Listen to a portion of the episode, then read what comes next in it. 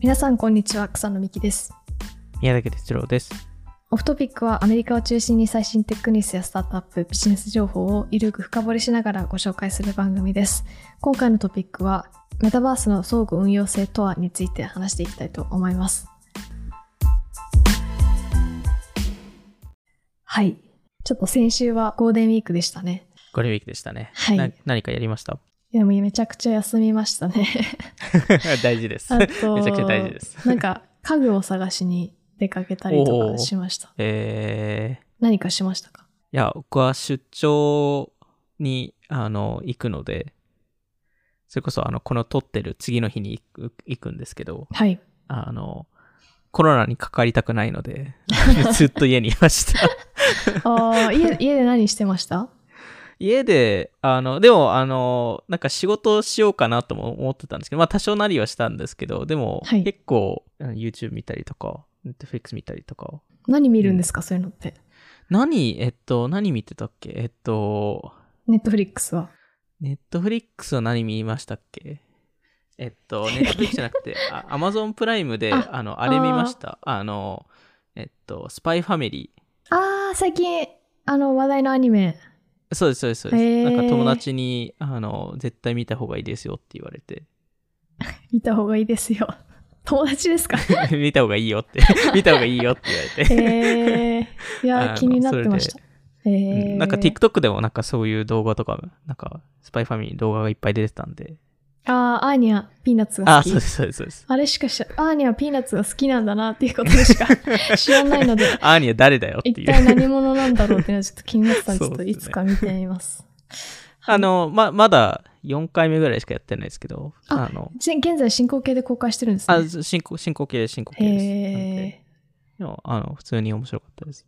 そうですね。あとまあ、せその、明日から宮崎さんが出張っていう話があったと思うんですけど、バイツは特別シリーズとして、あの、スタートアップの組織構成の話と、いろんなカテゴリーのメタバースの事例集を6回にわたり、まあ3回3回でお送りしてるので、それも結構面白かったので、うん。あの、うん今週から、あの、ぜひ聞いてみてほしいなと思います。概要欄に貼っておきます。そうですね。はい。はい。ちょっとそこの、たまにはちょっとバイツでも、こういうシリーズ系を、はい。えーやれたらなと思ってたんで、まあ大体出張のタイミングに重なって、重ねてやると思うんですけど、あの、去年もそうでしたけど、まあ、あうんの、ちょっとぜひ皆さんも聞いていただければと思います。はい。で次の、あと、ちょっと、スポをすると、最近、次の次のオフトピックのはい。ゲス,、ゲスト会、最初、なんか、前にゲスト会バイツでやりますよって言ってたんですけど、オフトピックで出ていただけることになって、ちょっと、うん。あそれも来週またアナウンスしますけど、あの、2回目のゲスト会を。はい、あのーあれですね、10X のヤモティさん以来の、なのでちょっと、それもお楽しみということで、今回はメタバース、相互運用性。そうですね。えっと、まあ、今回も多分2パートに分けてやると思うんですけど、はい、えっと、いつものように、あの、まあ、あの、その相互運用性について、えっと、話す前に、まあ、全体的にメタバースの、で、まあ、すごいバズワード化したじゃないですか。うーん、それこそ、その、どれだけ人気になったかっていうと、その、ロブロックスが、あの2020年の10月ですかね、その IPO 申請をしたとき、はい、えーその時まで、その、大体その IPO 申請するときの SEC の申請をするんですけど、はい。そこでそのメタバースっていう言葉が mention された回数って、 Roblox が上場申請出すまでは5回、5回しかなかったんですよ。へえ mention、が逆に誰出してたのか気になりますね。えっと、でもなんかそれこそ VR 系の会社とかう、ーん、そういう系の会社が出してたんですけど、はい。あの、2021年ですと240回 mention されていて、めちゃめちゃ増えましたね。その上場申請の 申請書に。あの、で、えっと、過去20年間、そのブルームバーグ、ブルームバーグターミナルってあのブルームバーグでいろんな記事を、記事とか探せるんですけど、はい。そこで、えっと、メタバースのメンション回数が、えっと、過去20年間、いわゆる2020、2000年から2020年、えーまでですと、えーまあ、数十回とか、まあ、10、え多分10回ぐらい。うーん。で、去年1000 1000件以上のメンションがあったみたいな。ええ圧倒的に増えましたね。いや、すごいですよね。しかも今年だけでもその SEC のし申請書です150回以上メンションされてたりとか。本当にあらゆる経済系のニュースもそうですし、エンタメとか、いろんなニュースでもメタバースってフックなワードですよね。いいそうですよね。キーワードですよね。まあ、使いやすいですよね。日本語だと DX とかが使いやすいって聞きますけど、メタバースも割とい一単語で気になるキーワードとしては優秀ですよね。まあ、Web3 とか NFT とかと続いてですよね。確かに。まあ、しかもあと、例えば特許申請とか、見てもメタバース関連のその特許申請です。2020年で155件ぐらいあったんですけど、はい。2021年が569件。えー、まあなんで、まあ4倍までは行ってないですけど、まあ4倍近く行ったりとか。えーで、2022年ですと、はい最初の2ヶ月、1月と2月だけで486件あったんですよ。へー。なんで多分もうすでにあの2021年あの数字を超えていて、そんなにバズってたんですね。数字で見るとそんなに余バズって計ます。なんかバブルさを感じますね。盛り上がりというか、急に盛り上がったというか。そうですね。で、すすみません。えっと、特許申請ではなくて、ごめんなさい。商標申請です。ああ、何々メタバース。あ、そうです、そうです。そうです確かに。そういう系が、まあ、いろんな企業がやってると思うので。うーん。で、まあ、やっぱりこれを、まあ、人気にさせたのが、あの、メタですよね。Facebook のうん。メタ、メタを説明するときに絶対に必要ですもんね。メタバースっていう言葉が。そうですね。あの、名前に入っちゃってますからうね。まあ、それによってすごい、その、グローバルでの戦いになり始めたのかなと、そのメタバース事業。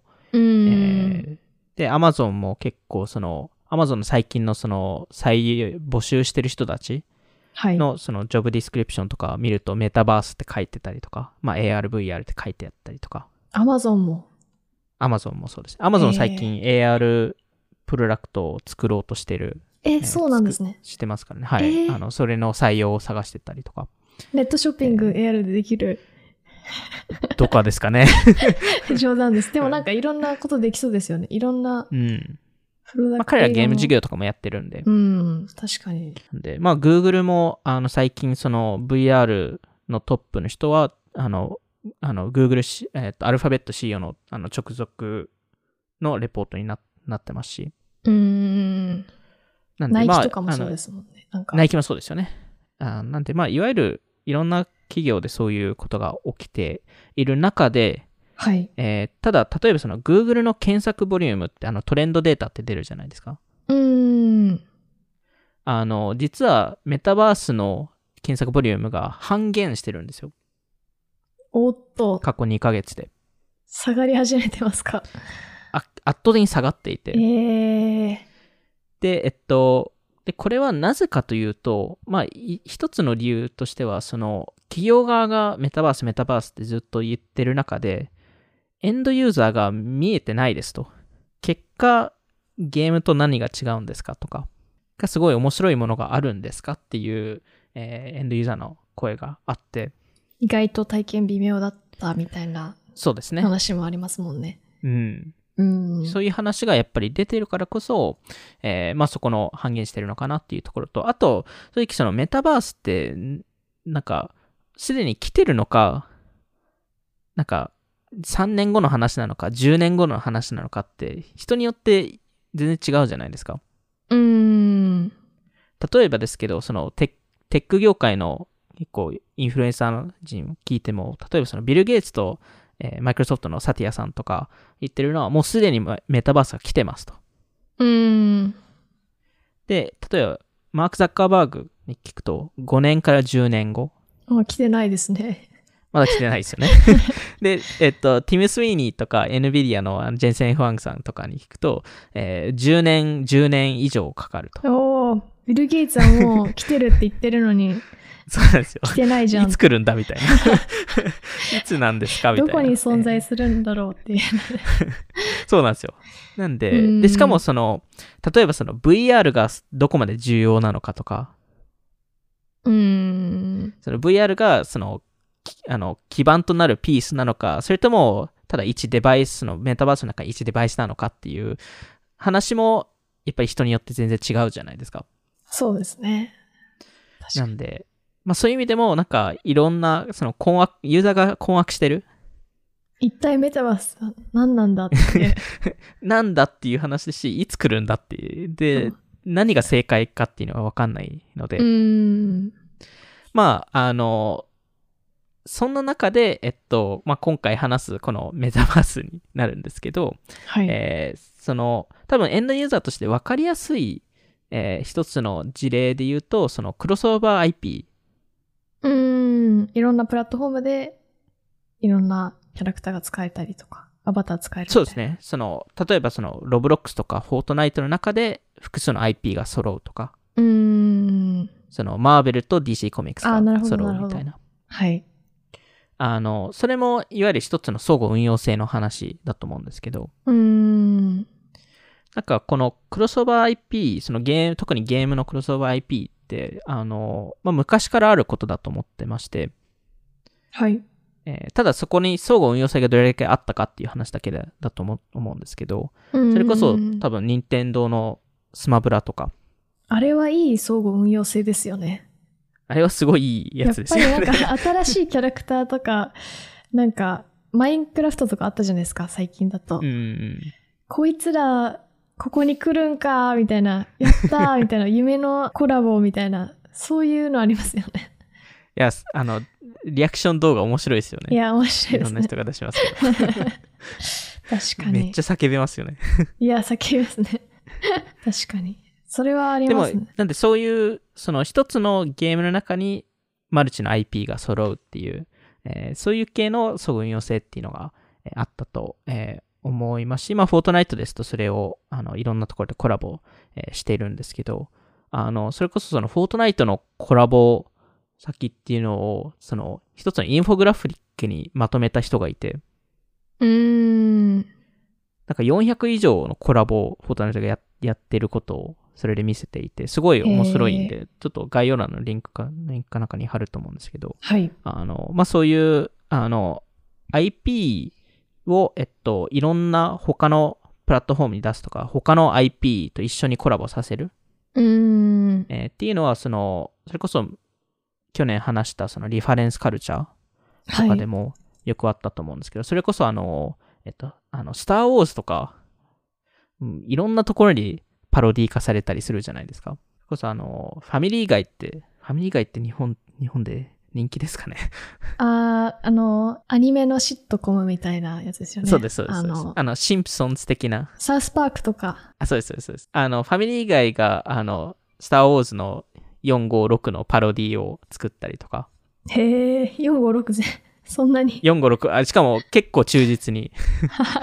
なんで、まあそういう、その、いろんなところで IP がいろんな場所で生きるからこそ、それで人気になったりすると思うんですけど、うんまあその IP 自体が相互運用性があるっていう話と比較して、インターネット、まあ、これも過去話した話だと思うんですけど、その Web2.0 って、そのプラットフォームが相互運用性がない、えーものが多い中で、まあ、じゃあどうやってこのメタバースの中で、そういうものが作れるのかとうん。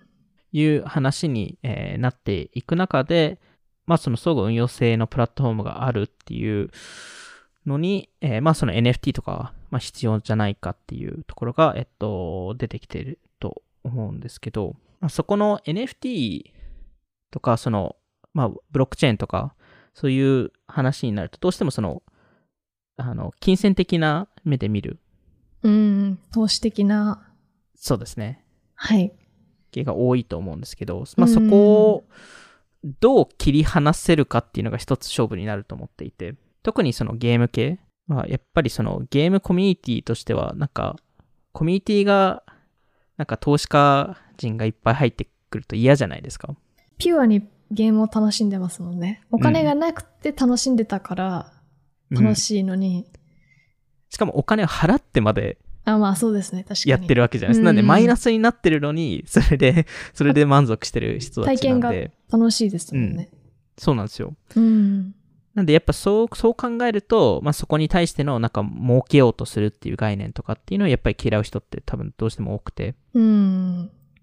なんでやっぱりそこの、ですかね、その、ブロックチェーン技術とかその NFT を活用して、その、もっとその相互運用性のあるものとか、もっとその違う体験が今までのゲーム体験だとやりにくかったものを実現させるとか、うん。例えば一つのアイテムを複数のゲームで使えるようにすることによって、よりなんかパワーアップの、その、そのアイテムが違う形で進化するとか、あーまあ、ゲームの位置、なんだろう、スキルアップみたいな機能、あそうです機能が上がるみたいな。確かに。なんかそういう形で、それこそナイキとかもこれをやってたと思うんですけど、いナイキもその、あの、アメフトのゲームのマッデンと組んで、ん。あの、えっと、ナイキの、えっと、アプリがあるんですけど、ナイキのアプリで、えー何キロか走れば、そうすると、えっと、マッデンで使えるアイテムをもらえて。なんで、まあそこは完全に相互運用性があるものっていう話ではないんですけど、でも考え方としてはそうだと思っていて、うーん。なんか、まあゲームに渡って、えーゲームとか他のアプリに渡って、その、何かしらバリューを提供できる。うーん。まあそういうものが多分必要だと思っていて、でもこれってその完全に新しいビジネスモデルの考え方とか、そのゲームの、ゲーム体験の考え方はい。だと思うので、それがな、既存のその大手ゲーム会社がやるかっていういうよりは、おそらくそのスタートアップがやるんじゃないかなと思いますよね。まあ、今回ちょっとそこの、そこら辺の話も、えーしながら、えー個人的に一番話したいところは、この、まあ、相互運用性の話だったり、そのメタバースを作る上での、え3つの大きな課題、まあ、最近個人的にちょっと考えている課題はい。を、えっと、話したいですと。で、えっと、簡単に言うとその3つの課題っていうのは、1つは密度問題。人、人の密度、人口密度的な、はい。人口密度的な。で、えっと、2つ目がアクティブ、えー対パッシパッシブなプラットフォーム。で、これはちょっと相互運用性に関係するもので、はいで、えっと、最後が、えっと、コン compatibility 課題って、なんて言うんでしたっけ？えっと、ご互換性。互換性、互換性の課題。はい。えーだと思ってまして。で、えっと、まあ、それをちょっと説明しますと、えっと、密度問題からいきましょうか。はい。で、これは、あの、草野さんが言ったように、その、人の密度。メタバース空間人少な問題 ありますよね。そうなんですよ。いや、ほんとそうで。いや、来てみたけど誰もいないじゃん、みたいな。いや、ほんとそうなんですよね。あのうーん。でサ、サンドボックスとかはまだ正直新しいので、はいちょ。っとジャッジしづらいんですけど、でも例えばその、えー人気なゲームを見ると、例えばフォートナイトを見ますと、で、これはちょっと、えっと、僕が昨日の夜に見た、えーあの、数字ではあるんですけど、だいたい常にその同時アクセスユーザー、はい。その英語で言う concurrent user っていう数字があるんですけど、あ、の、その同時アクセスのユーザーが300万人ぐらいいたと。うーん。まあ300万人がああの今現在オンラインで、まあ、遊んでたりとか、はい。えーまあオンラインですと。で、えっと、マインクラフトですと大体300、まあ大体300万人ぐらいなんですよ。常に。うーん。280万人から3 360万人ぐらいの間で。うーん。で、えっと、例えば最近人気になってたあの、エルデンリングっていうゲームとか、えーの場合ですと、えー、大体40万人から100万人ぐらい、まあピークが100万人ぐらいえー、すごい。なんですよね。まあそれが、あの、今の人気ゲームはい。で見るとそのぐらいですと。で、えっと、それと比べると、例えば Decentraland、はい。えー、 Decentraland の DAU、 daily active user って2万人ぐらいなんですよ。うーん。で、もちろん、DAU が2万人ですと、同時アクセスユーザーはもっと少ないんですよね。まあ、1日2万人いるっていうことは、全員同じタイミングに入ってきてるわけではないので、なるほど。ばらついてくるので、なんで、大体その同時アクセス、えーユーザーの、えっと、マックスが大体2500人ぐらいなんですよ。なんで、まあ正直まだまだ小さいっていうのは確かにありますと。それは同じ空間にいるわけじゃないですよね。そうですね。全員別に同じ空間にいるわけではないです。うんただ、あの、面白いのが、その、2万人の DAU の中で、あの、やっぱりその、密度問題っていうのがあるので、みんな集まりたいじゃないですか。集まりたいですよ。だから、結局、その、2万人のうち3割が、同じゲームを遊んでるんですよ。みんな一緒に。やっぱりディセントラランドでもそういうことが起きていて、はい。あの、DAU の3割、まあ、毎日6000人ぐらいが毎日ポーカーやってるんですよ。えー、アメリカって本当オンラインポーカーに人気ですよね。めちゃくちゃ人気ですよね。なんで、あの、ポーカーだけでの同時アクセス人数が1000人ぐらいなんですよ。なんで、まあ、常に大体半分ぐらいのユーザーがポーカーやってるみたいな。まあ、半分までいかないですけどあ、4割ぐらいか。それはややっぱり一個面白いなと思いながら、やっぱりそのディセントランド、まあ多分サンドボックスでもそうだと思うんですけど、やっぱ課題としてはあるかなと思うので、うーん。で、逆にフォートナイトは、その、まあ、めちゃくちゃ面白いゲームっていう形でそれを解決した。うーん。で、その後、そのもう少しその、それ以外の体験を提供するっていう、えー展開に、えー行ったので、なんで、その、サンドボックスとかディセントランドとしては、その今後の課題としては、その人を、その引き寄せるのは、多分マーケティングとかそういう、なんか面白そうな体験とかでできると思うんですけど、えーコンスタントに毎回戻ってきてもらったりとか、で、そこでエンゲージメントを、まあ、常にあの滞在してもらうっていうところが多分すごい課題になってくるんだろうなとは思いますよね。まあ、なんかそ、その中でその、じゃどうやってこういう会社が、えっと、よりそういう相互運用性な、なんか面白いプラットフォームを作れるのかっていうところで、えっと、実は、えーこの間って言っても、まあ、この、この間、あの、サンドボックスの CEO の、えーセバスチャン・ボルジエさんと、えっと、インと話す機会があって、彼に、まあ、ちょっとインタビューをして、でいろんなちょっと話を聞いてたんですけど、その、まあ、その、どうやってそのメタバースの中の、その不動、不動産っていうか土地の価値を考えてるのかとか、そこの相互運用性、まあ、いわゆるその、えー密度問題をどう解決してるのかっていう話をちょっといろいろして、面白かったんですけど、あの、なんかそもそもこの密度問題の話に行く前に、そのと土地、はい。えーサンドボックスの中ですと土地が NFT 化されていて、うーん。で、えっと、限られた土地しかないので、いわゆるその地球と同じように。うーん。なんで、それを、あの、いろんな人が買って、で、それで、あの、土地の値段が上がったりとか、はい。まあ、そういう土地の上でしかその体験を作れないので、そそういうものがああるんですけど、えっと、まあ、その中で、その、ツイッターで実はこの、なんかその、土地の概念とか、そのメタバース内で土地ってどれだけ重要なんですかっていう、どれだけ価値がつくべきなんですかっていう、あの、議論があって、うーん。そもそもその土地とか場所って、その、そこの移動コストがあるから、その、単価が上がるんじゃないかとか、まあ場合によって下がるんじゃないかとか、移動コスト。希少性がある。例えばその、ニューヨークとかだと分かりやすいですか？その、にニューヨークだといろんなうん面白い体験がニューヨークにあるからこそ、そこに行きたくなるっていう話なんですけど、そこの移動コストがあるからこそ、一部そのニューヨークの価値が上がる。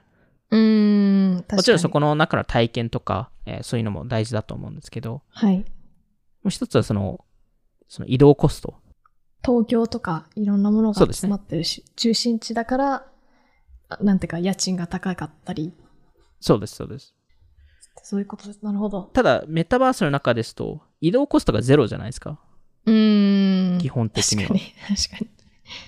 一瞬でニューヨークに行けたりとか、一瞬で、べなんか、バーチャル世界 A に行けたりするんで、うーん。そうするとどこまでそこの価値があるんだっていう話、えーで、で、それをサンドボックスがそこもやっぱりすごい考えてる人たちなんで、はい。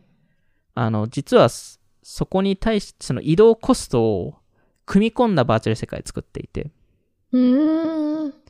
このポータルっていう概念を作っていて、はい。で、そのポータルは何かというと、その、えーいわゆるその、他の場所へ移動できる、まあ、いわゆるその、えー地下鉄みたいな。ものなんですけど、そのポータルが、えっと、特定の場所にしかなくて、ポータルが誰も作れないんですよ、誰でも。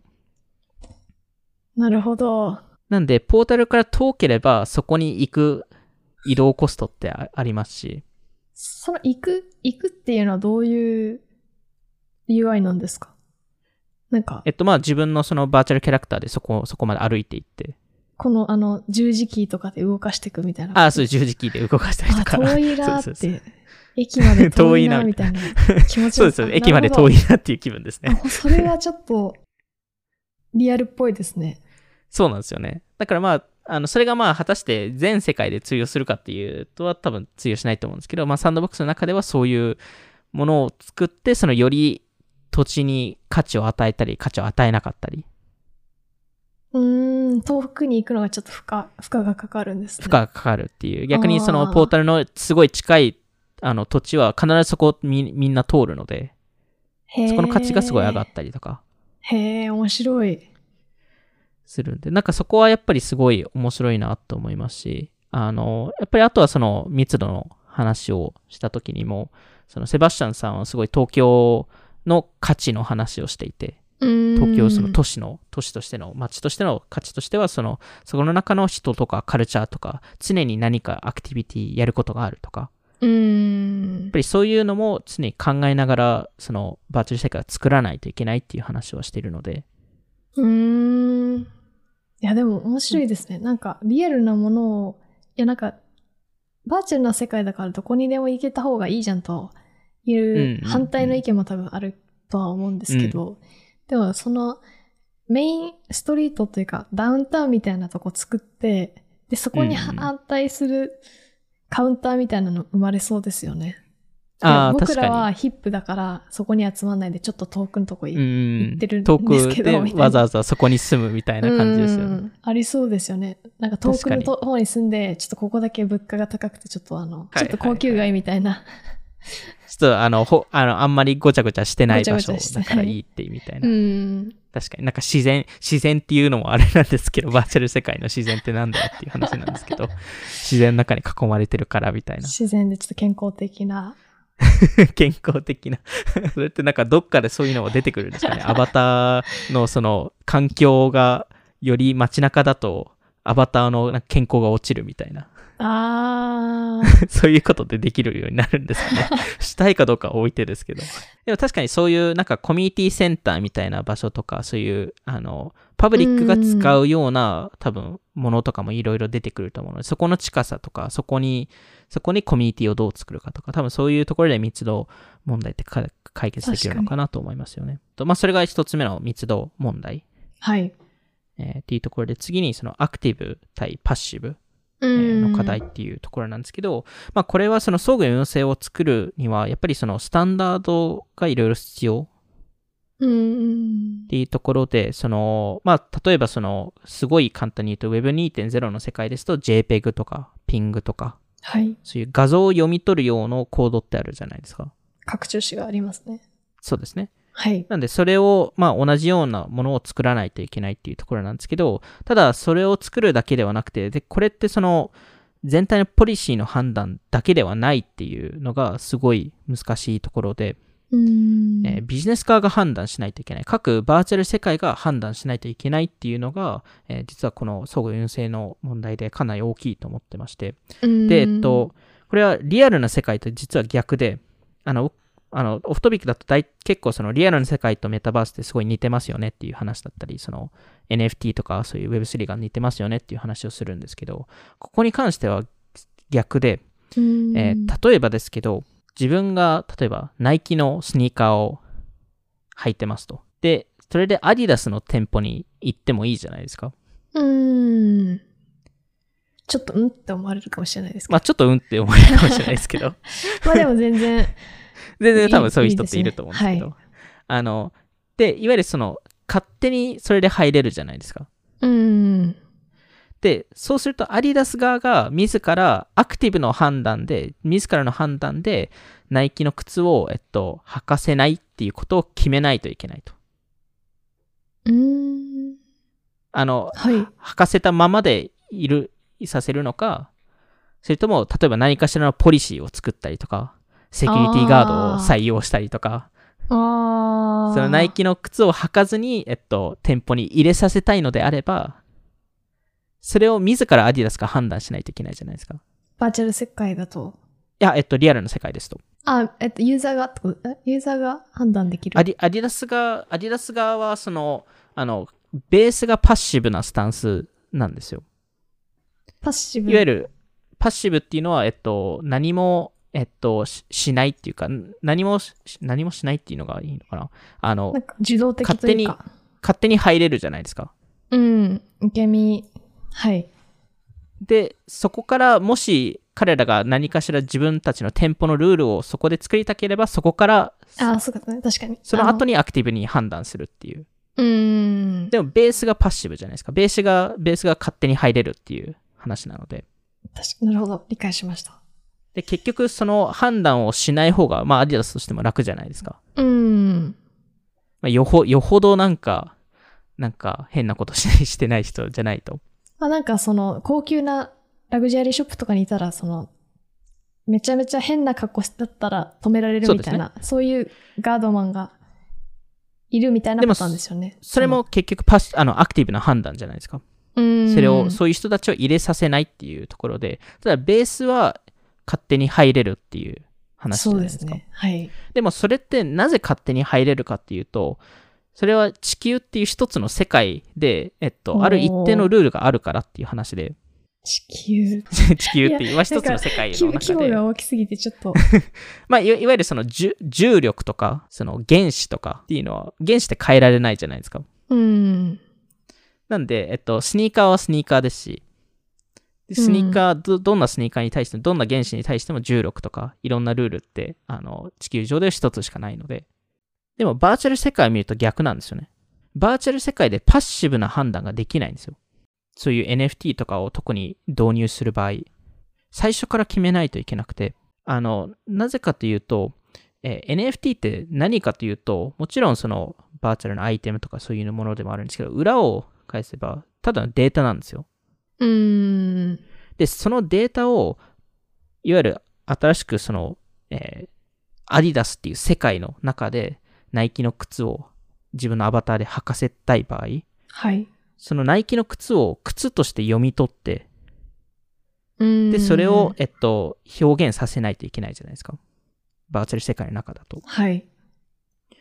で、しかも難しいのって、じゃあその靴を読み取るのか、いわゆる靴だけを読み取るのか、靴紐も読み取るのか、靴のソールの部分を読み取るのか、色も読み取るのか、それを別々のデータとして読み取るのか、うーん。そこの判断もプラットフォーム側がしないといけないんですよ。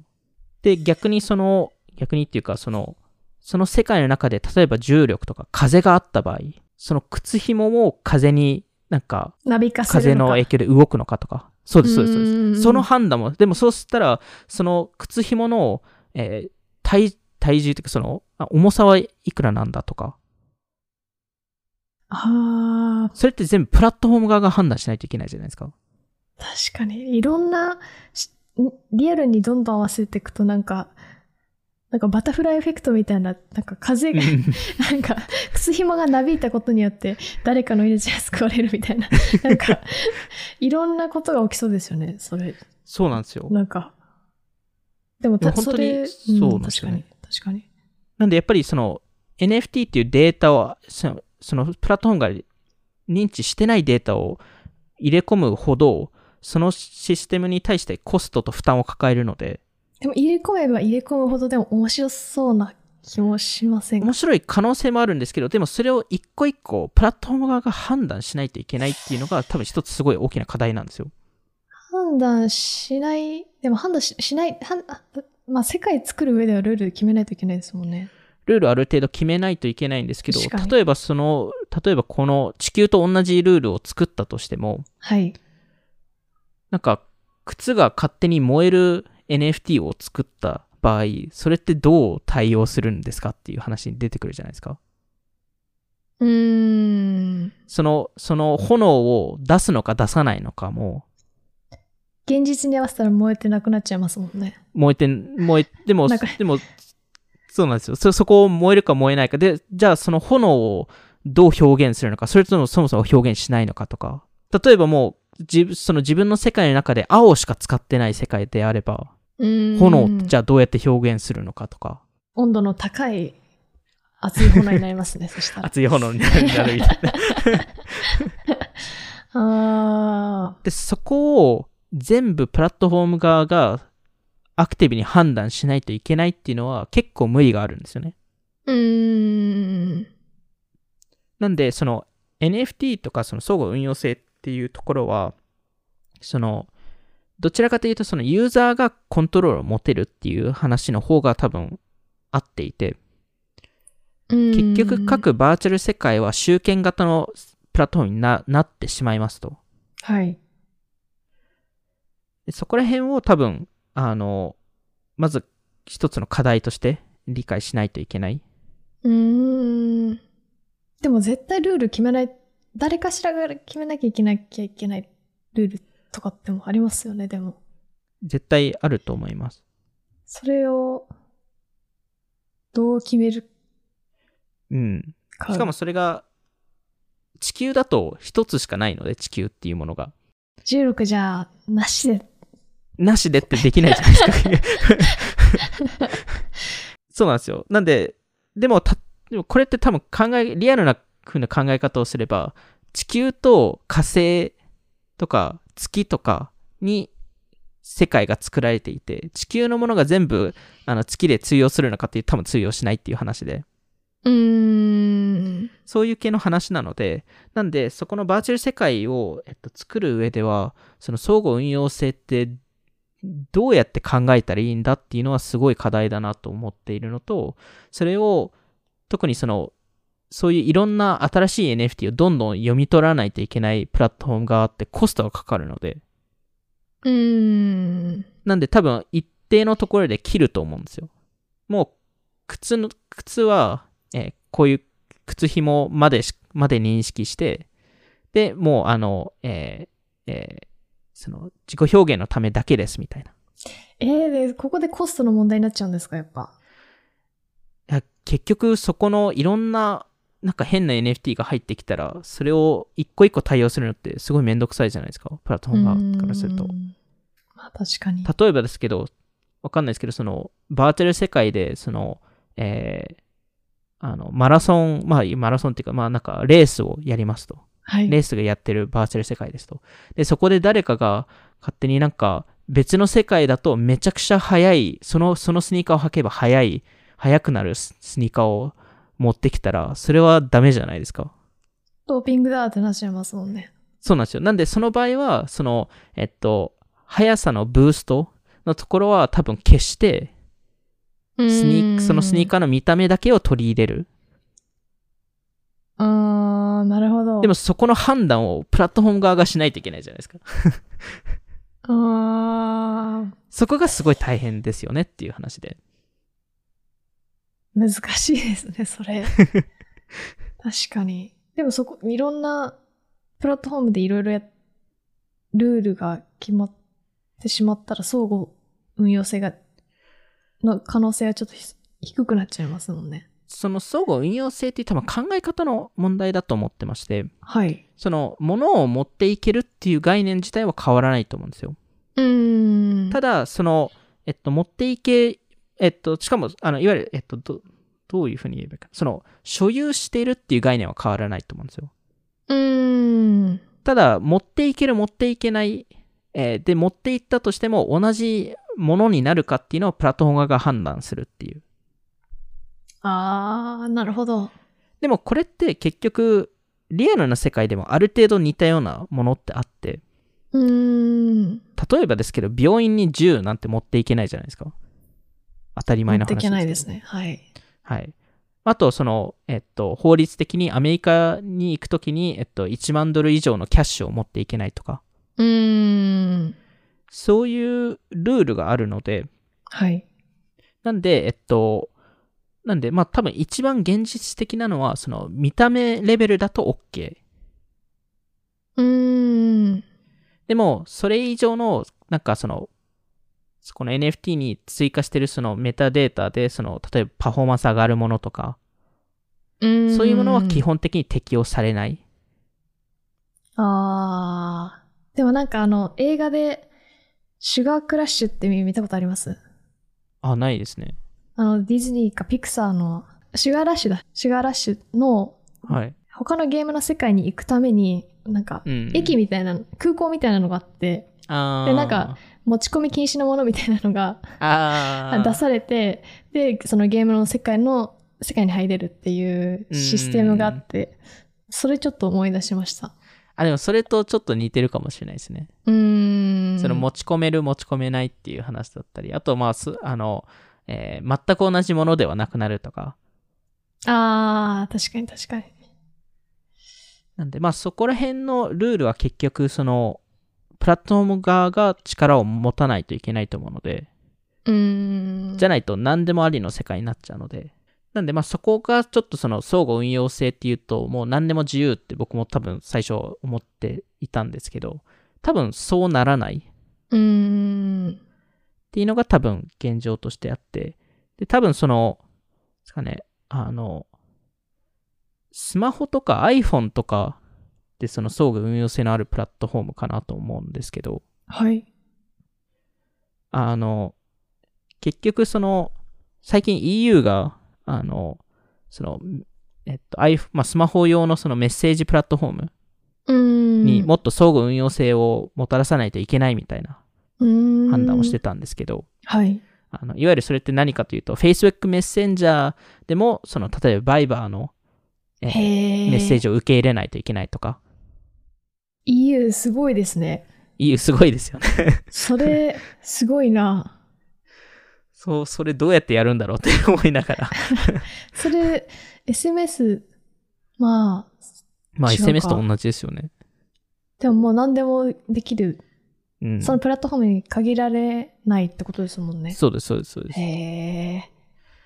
ていうことを、えっと、まあ、やりなさいと、えーいうことを言っているんですけど、まあ、まずその、開発コストが多分すごいかかるっていうところもあるんですけど、その、各プラットフォームが相互運用性持たないといけないってすごい難しいなっていうところで、それこそさっき話したと同じように、どの機能を受け入れて受け入れないかうーん。っていうのを全部判断しないといけないっていうわけじゃないですか。確かに。でもメッセージアプリだと結構、少しやりやすい。やりやすいまあというか。まだ少しやりやすいっていうのはあるんですけど、でも多分そこでもいろいろ、その、例えば LINE スタンプをどう出すのかとか、あー、画像になっちゃうんですかね。画像になっちゃうそのかとか、アニメーションでもいけるのか、なんか GIF に変わるのかとか、そこの判断を全全部に対応しないといけないっていう話なんで。でもなんか、アップル使ってると、あの、フェイス、ああ、フェイスも、フェイスフェイス文字、フフェイス文字みたいな、その、そういうのってキーボードで出てくるけど、なんか、メッセンジャーとか LINE とかで送ると画像になっちゃうじゃないですか。うーんなん。かそれ嫌だなと思ってたので、それが他のプラットフォームでもできたら、確かに便利だなとか、そそれこそ LINE スタンプが、LINE スタンプをメッセンジャーで送れたらめっちゃいいなと思うんですけど、大変ですよね。それって大変じゃないですか？大変だし、LINE もじゃなくななくても良くなっちゃいますもんね。そうですよね。そうですよね。それこそわかんないですけど、なんか他のもっと 3D 空間のメッセージングプラットフォームがを誰かが作った場合に、それを全社が対応しないといけないっていう話でもあるんで、うーん。うわぁ、めんどくさい、それは。それって多分すごいめんどくさいっていう話、えーがある中で、なんか、その EU が見てる相互運用性のレイヤーがメッセージプラットフォームっていうのが個人的に間違いだと思っていて、うーん。多分スマホレイヤーがどちらかというと、そのハードウェア自体が、えっと、相互運用性のあるもので、その上ではい。カメラとか、あの、通知機能とか、そういうコンタクトリストとか、サードパーティーアプリがある中っていうところなので、なんかそこを多分まあ考えないといけないっていう、えー話でも、えーあるかなと思うんですけど、まあ多分その、ここの相互運用性の課題、そのアクティブ対パッシブっていうところだと、まあ、まずそのプラットフォーム側にかなり負担がかかりますと。だからこそうん彼らは集権型になるしかないですと。はい。えーなんで、そこで、じゃあ、その、相互運用性ってなんだっていう話になると、どちらかというと、ユーザーがその、じ自分のものを、えっと、コントロール持てるとか、所有権持てるっていうところに、えーなるのかなと思いますね。うーん。なんで、多分、一番わかりやすいのがメールクライアントとかですよね。結局、そ、の、メールアドレスは、えっと、自分が所有できるものなので、はい。えー明日 Gmail から他の、えー Yahoo とか Hotmail とかに変えるっていうのはいつでも誰でもできますと。自自分のコンタクト先を全部い移管できるので。ななんでるほど。まあそういう、そういう形で多分考えるべきだっていう話ですね。で、結局その各メールクライアントも UI とかって違うじゃないですか。で、なんか場合によってはこの、んこのメールクライアントですとこれがスパムとして認識されて、これがスパムじゃないとして認識認識されるとか。でも、あれですよね。メールクライアントアプリって、なんか有料アプリだからできる気がするんですけど、それってなんか広告ビジネスやってる人からしたら結構 UI 変わるの 嫌ですよね。うん。うん。すごい嫌 嫌ですよね。いや、なんかみんな同じ広告の、同じ UI, だから、ここに広告入れようっていうのができますけど。ど、いろんな UI とかビジュアルになってしまったら、できないですもんね。いや、できないと思いますね。なんで、そこもやっぱりそのバーチャル世界ですと、多分メールクライアント以上にすごい複雑なものになってくるので、うーん。そこに対して、まあ、しかも NFT もどんどんすごい複雑なものが出てくると思うので、まあ、そこの対応っていうのがすごい課題ですよねっていう。いやー、すごいですね。そうなんですよ。なんで、まあ、そういう課題もありながら、えっと、一番最後が、その、えー互換性はい。の、えっと、問題でして、英語だとなんて言うんですか？えっと、compatibility problem。compatibility。結局これはそのアップデートの問題で、えっと、昔ですと古いテクノロジーを捨てて新しいテクノロジーに乗り越え、乗り換えられたんですよね。うーん。まあ、いわゆる、あの、バージョン1からババージョン2になるときにバージョン1を捨てるとか。で、難しいのが、メタバースって、その、常にオンの状況じゃないですか。そうなると、止められないじゃないですか。メタバースを。今、いちょっと1時間アップデートするから中止しますっていうのができないじゃないですか。深夜メンテナンスしますできないですか？もう誰かにとってそうなんですよ。誰かにとってそこは 特にビジネスが運営する上では、それができないっていううーん。ところになると、じゃあどうやって新しいものをつ、アップデートレベルでやればできるんですよ。うーん。アップデートは、まあそれこそフォートナイトとかも Facebook とかもアップデート常にやってるわけなので、はい。ただ、場合によって完全、いゼロから新しいテクノロジー作った方がいいってなあるケースもあるじゃないですか。うーん。例えばですけど、あの、Mac とかそのパソコンとかの場合、新しいチップを入れるとか、うん。買い替えるっていう。はい。で、そうすると、それができなくなってしまう可能性がある。いわゆるその完全新しいテクノロジーをじゃあどうやって導入するんですかっていうところで、メタバースで止められないものであれば、アップデートレベルだとできるかもしれないですけど、新しい完全チップ入新しいれる、レベルはできないっていう。そうです、そうです。確かに。で、でも場合によってそっちの方がいいケースも全然あるじゃないですか。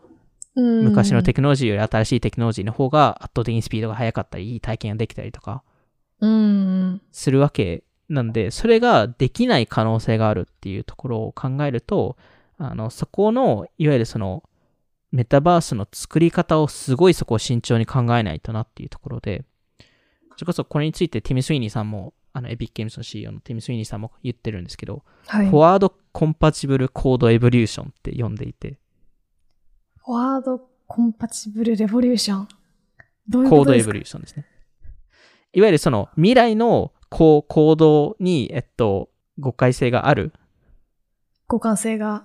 互換性があるものを作らないといけないと。う。そういう行動の考え方を導入しないといけないっていう話で、はあ。それが多分すごい難しい問題で、で、実際に、これのすごいいい事例があるんですよ。この課題の。えー、未来のことなんてわからなそうなのにあるんですね。あ、えっと、いわゆる悪い方であら。の事例ですね。はい。いい事例っていうのはあんまりなくてですね、ここの場合はまだ、はいあの解決されてない課題なんで、はい。あの、それこそ、もう、ね、10年以上やってますかね、セカンドライフって。あー、セカンドライフ。はい。いわゆるまあ、元祖メタバースっていうのかわかんないですけど、あの、まあ、バーチャル世界で、あのはい。今、未だに、えっと、まあ、人気な、えーゲームですけど、未だに人気なのもちょっとびっくりしますね。そうですよね本。当にすごいですよね。2000年代初期のサービスですよ2003ね。年ですね、ローンチ。わあの、ちなみに、今現在のセカンドライフの MAU 数60万人ですからね。ー。うわ、すごい。DAU が20万人っていう。今、サイト見たら結構リアルな、なんか、ああ、そうですよね。なんか、クラブとかあってびっくりしましたう。んしかもちゃんと経済もそこで知ってるえので。すごい。確か、えっと、えっと、どっから記事書いてましたけど、あの、えー今1600人ぐらいのセカンドライフユーザーが、えー年間100万円以上セカンドライフで儲かっていて、えー？何売ってるんですか？洋服とか。あ、そこでなんかバーチャルアイテムとか、まあ服とか、えー、ちょっと入ってみよ実は、えっと、えーこれ多分数年前の話だと思うんですけど、ある日、えーセカンドライフが、えーその、あの、フィジックスエンジンって、その、いわゆるその、その重力とか、まあ、そこら辺の、その、あの、人の動きとか、そこに対しての、あの、エンジンが、まあ、いわゆるその、コードがあるんですけど、それをアップ,、はいアップデートしたんですよ。う。えー、で、そこのアップデートをして、まあ、それで、いろいろ、まあ、良かったんですけど、その1、2週間後ぐらいに、あるバグを見つけてしまって、うーん。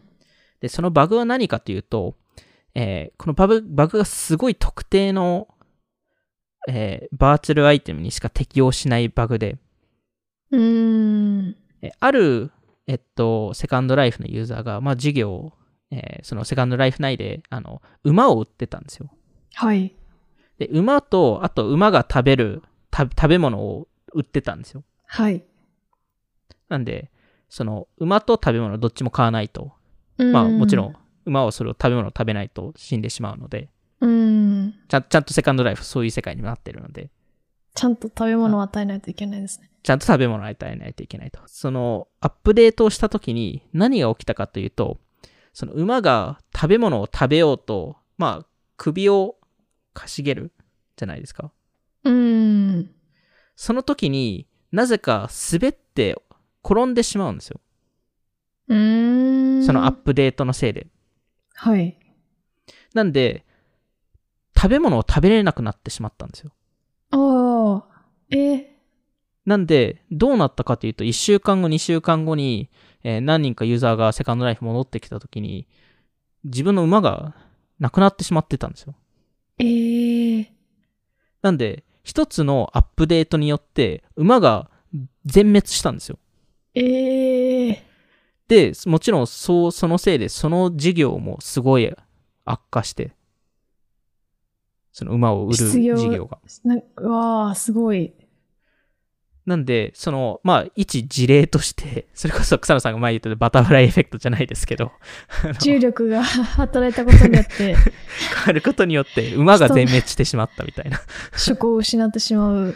そうなんですえよ。ー、なんでアップデートって、やっぱりその、いろんな、バーチャル世界ですといろんな動きがあって、しかも UGC コンテンツメインのコンテンツ、あの、バーチャル世界ほど、何が起きるかって全部読めないので、プラットフォーム側は。怖いですね、それ。そうなんですよ。一アップデートで結構な、まあ、ユーザーからしたら被害が生まれてしまうって考えると、可能性が全然ある簡単にできないす。ですね。うん。確かにバとグというこ、そうなんですよ。ものがこの世界でありますもんね。バーチャル上だと。そうなんですよ。にしかも日常にはない。個のバグによって、アバターが消えるっていうのも全然ありえますからね。はあ確かに。なんでまあそこら辺のやっぱり課題っていうのはそのあ互換性のまあそのアップデートだったりそのあの新しいテクノロジーをどう、えー入れるのか新しいコードをどう導入するのかっていう課題はえっとまあ一つあるのかなっていうところですね。まあそんな中でじゃあこういう課題をどうやって解決するんだっていうところでこのまあその密度問題と相互要性の問題とこの互換性の問題うん。で、一つの課題解決案としては AI っていう。ものが出てきていて、で、もちろんはいその密度問題ですと AI キャラクタちょっと増やす。AI のキャラクター増やすと。はい。で、ただ、ある程度人間味のある AI キャラクターが必要になってくるんですけど、うーん。まあそういうもの、えーだったり、あの、その互換性の話でも、その、まあ AI で、あの、全部のシナリオはできないかもしれないですけど、ある程度のものを QA テストするとか、うーん。まあ、そういうのを多分、えーやらないといけなかったりとか、あと、まあ個人的に一番面白いと思ってるのは、その、アクティブ vs パッシブの、えー問題ですと、あの、これこそ多分前のオープンメタバースの作り方の回でも話したと思うんですけど、その AI のコンバーターみたいなうーん。ものっていうのがどうしても必要になってくるのかなと思ってまして、はい。その、例えばその、えーマインクラフト、マインクラフトで購入したものを、例えばフォートナイトで、えー同じ形、同じ見た目にできるのかっていうと多分、合わないので、ブロックみたいになっちゃいますもんね。そうです、そうです。なんで、フォートナイト風な、えっと、見た目に変えて、変えてもらわないといけない。それでも変えたら感動しますよね。ちょっと。うーん。なんていうか、マイマイクラの世界観がフォートナイトによりなんかリリッチになるというか、うーん。より立体的になるというか、でもそう、そうなる、なることそれはになりますよね。すごいな。でもなんか、そこ、まあ、あの、以前だと GPT-3 とか、うーん。そういう話を、えーしてたと思うんですけど、実はこの、あの、話って、あの、えー例えば最近ですと、あの、ダリーって、あの、これも OpenAI の、あの、テキストを勝手に画像化してくれるうーん。話とかもあるので、多分そういう、まあそういう AI 技術とかもそうですし、あとは、あの、結局、いろんな人って、その、いろんなアバターを持つじゃないですか、多分、今後。いろんなプラットフォームでってことですか？ひと例えば一つのプラットフォームでも、多分、うーん。まあ、あの、もちろん複数のプラットフォームでっていうところもあるんですけど、例えば仕事では、まあ、より自分っぽい、人間っぽいうん。格好、アバターかもしれないですけど、ゲームしてるときはもしかしたらピカチュウになってるかもしれないし、まあポケモンが許すのであればですけど、まあ、あの、ピカチュウじゃなくてドラゴンにしましょうか。ネズミ的なネズミ的な。いや、そんな、そんな近く、近、近しく言わなくていいんですけど。でも、そういう、いろんなユースケースで違うアイデンティティ、違うアバターって持ちたいって思うんですけど、じゃあその、例えばですけど、まあ、どまあ、ネズミでもいいんですけど、ドラゴンでもいいんですけど、人間でもいいんですけど、体型も全部変わるじゃないですか。例えば、その、えデジタルスニーカーを購入しますとか、デジタル T シャツを買いますと。それ、そのデジタル T シャツっていわゆる人間っぽいアバターしか着れないのか。その場合だと、そのネズミ用の T シャツを買わないといけないとか。もしくはその一つの T シャツを買えば、いろんなアバターも着れるようになるのか。で、実はこの話って、えーっと、あんまりしてる人いないんですけど、あの、実は、マーク・ザッカーバーグこの話してて、彼の考え方です。これやっぱすすごいなと思っていたのが、これをススペクトル？スペクトル。スペクトルって言うんですかね。英語だとスペクトラムって言うんですけど、そのグラグラデーションだとそのスペクトルみたいな感じなのかな。スペクトラムみたいな、なんか、境界、境界線というか、あの、ああ、曖昧なそうです、そうです。境界そこのな。んか、あの、レまあ、レンジみたいな感じで言った方が分かりやすいかもしれないですけど、うーん。その、そのデジタルアセットを、その、一つのレンジとして、一つの、あ一つの特定のアセットではなくて、レンジとして見るべきっていうことを言っていて、いわゆるその、より、例えばその人間っぽいアバターにも合うようなものでもあり、えーよりドラゴンとかネズミみたいな格好でもフィットするような、ああ。そ、そこが多分 AI が入ってくる要素でもあって、そのスストライ、スタイルトランスファーはい。みたいなものを、えっと、作らないといけないっていうところで、ここ、この話多分すごい難しいと思っていて、それこそ、この話を、えっと、マークさんが、あの、レックス・フリードマンさんはい。えーポッドキャストで話してたんですけど、正直はいレックさんも多分理解してなくて、はい。えーでもここの要素って多分すごい重要だと思っていて、うーん。で、実は事例があるんですよね。これを成功させてる事例が。なんと。それがロブロックスなんですよね。へえ。ロブロックスってロ結構同じ形をしていってるような感じがしたんですけど。実はでも違うんですよね。えー、あの、ブロックのキャラクターだけじゃないんですね。ブロックのキャラクターではなくて、すごいリアルな格好もする時もあれば、えっと、もう少しドラゴンとか、なんか、あの、全然違う、なんか動物みたいな形する時もあるので。へえ。でも、同じデジタルアセット、同じ T シャツで、その、各キャラクターが着れるようにしてるんですよ。すごい。へえ。これって、その、実はこれを作るのにすごい大変だったっていうのを言っていて、いや、大変そうですよ。聞いただけで。このインスピレーションどこから来たのかっていうと、あの、ちょっと僕も詳細がわかんないので、なんでここから来たのかわかんないんですけど、いろんな科学論文を読んでて、うーん。ロケットの空力特性研究っていうんですか？わかんない。ちょっと僕は勝手に Google 翻訳で翻訳しただけなんですけど、英語だとなんて言うんですか？